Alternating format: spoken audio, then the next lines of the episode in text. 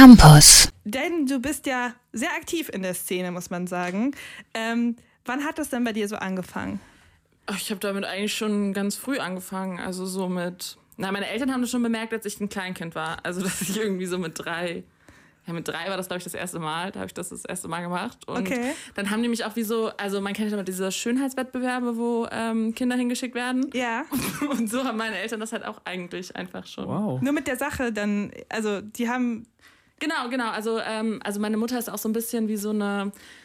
Ja, kennt ihr Dancing Moms, diese ja, Sendung? Genau, so ja. sehr, sehr forciert dann. ja, genau. Die kleine Marie wurde dann in die Richtung sehr getrieben. Wow, Ja. wow, also es wurde quasi so weitergegeben.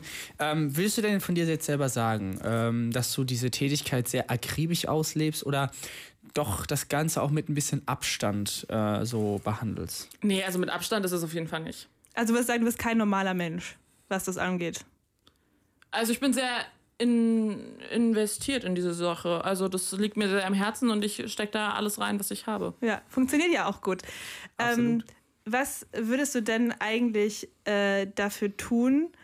Oder was würdest du denn auch tun generell, wenn du dein Idol, um das es ja jetzt auch geht, ähm, in der Realität treffen würdest?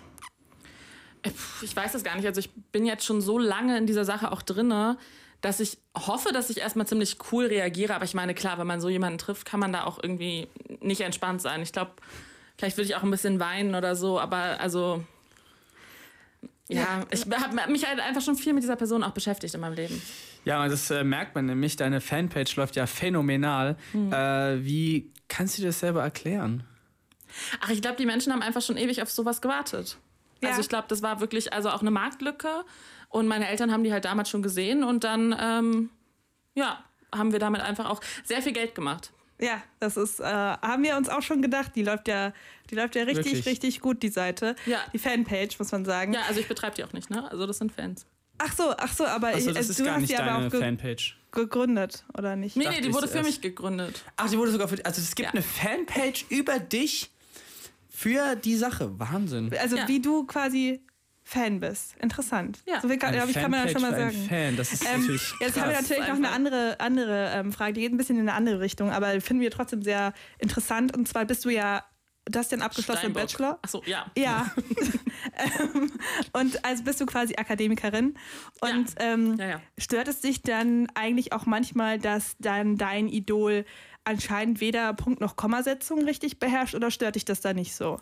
Ja, also ich kann das jetzt auch nicht so gut und habe trotzdem meinen Bachelor gemacht. Ich glaube, dass es einfach, ähm, dass es einfach geht in der heutigen Zeit. Also ich glaube, man muss sich da auch ein bisschen anpassen. Also wir leben ja echt in so einer Instagram-Welt und da ist einfach auch, also bei Twitter zum Beispiel hat man auch nicht so viele Zeichen.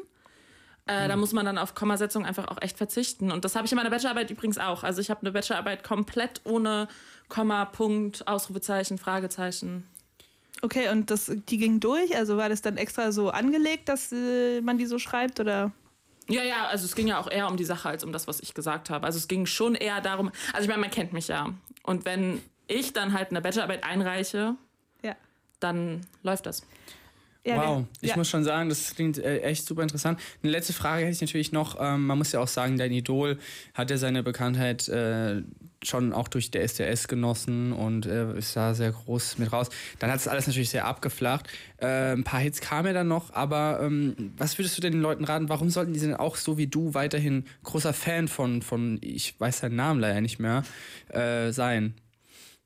Ja, also erstmal, damit ich dann halt auch noch berühmter werde, weil wenn die Person nicht äh, famous, dann ist, was ich mache, halt auch sinnlos.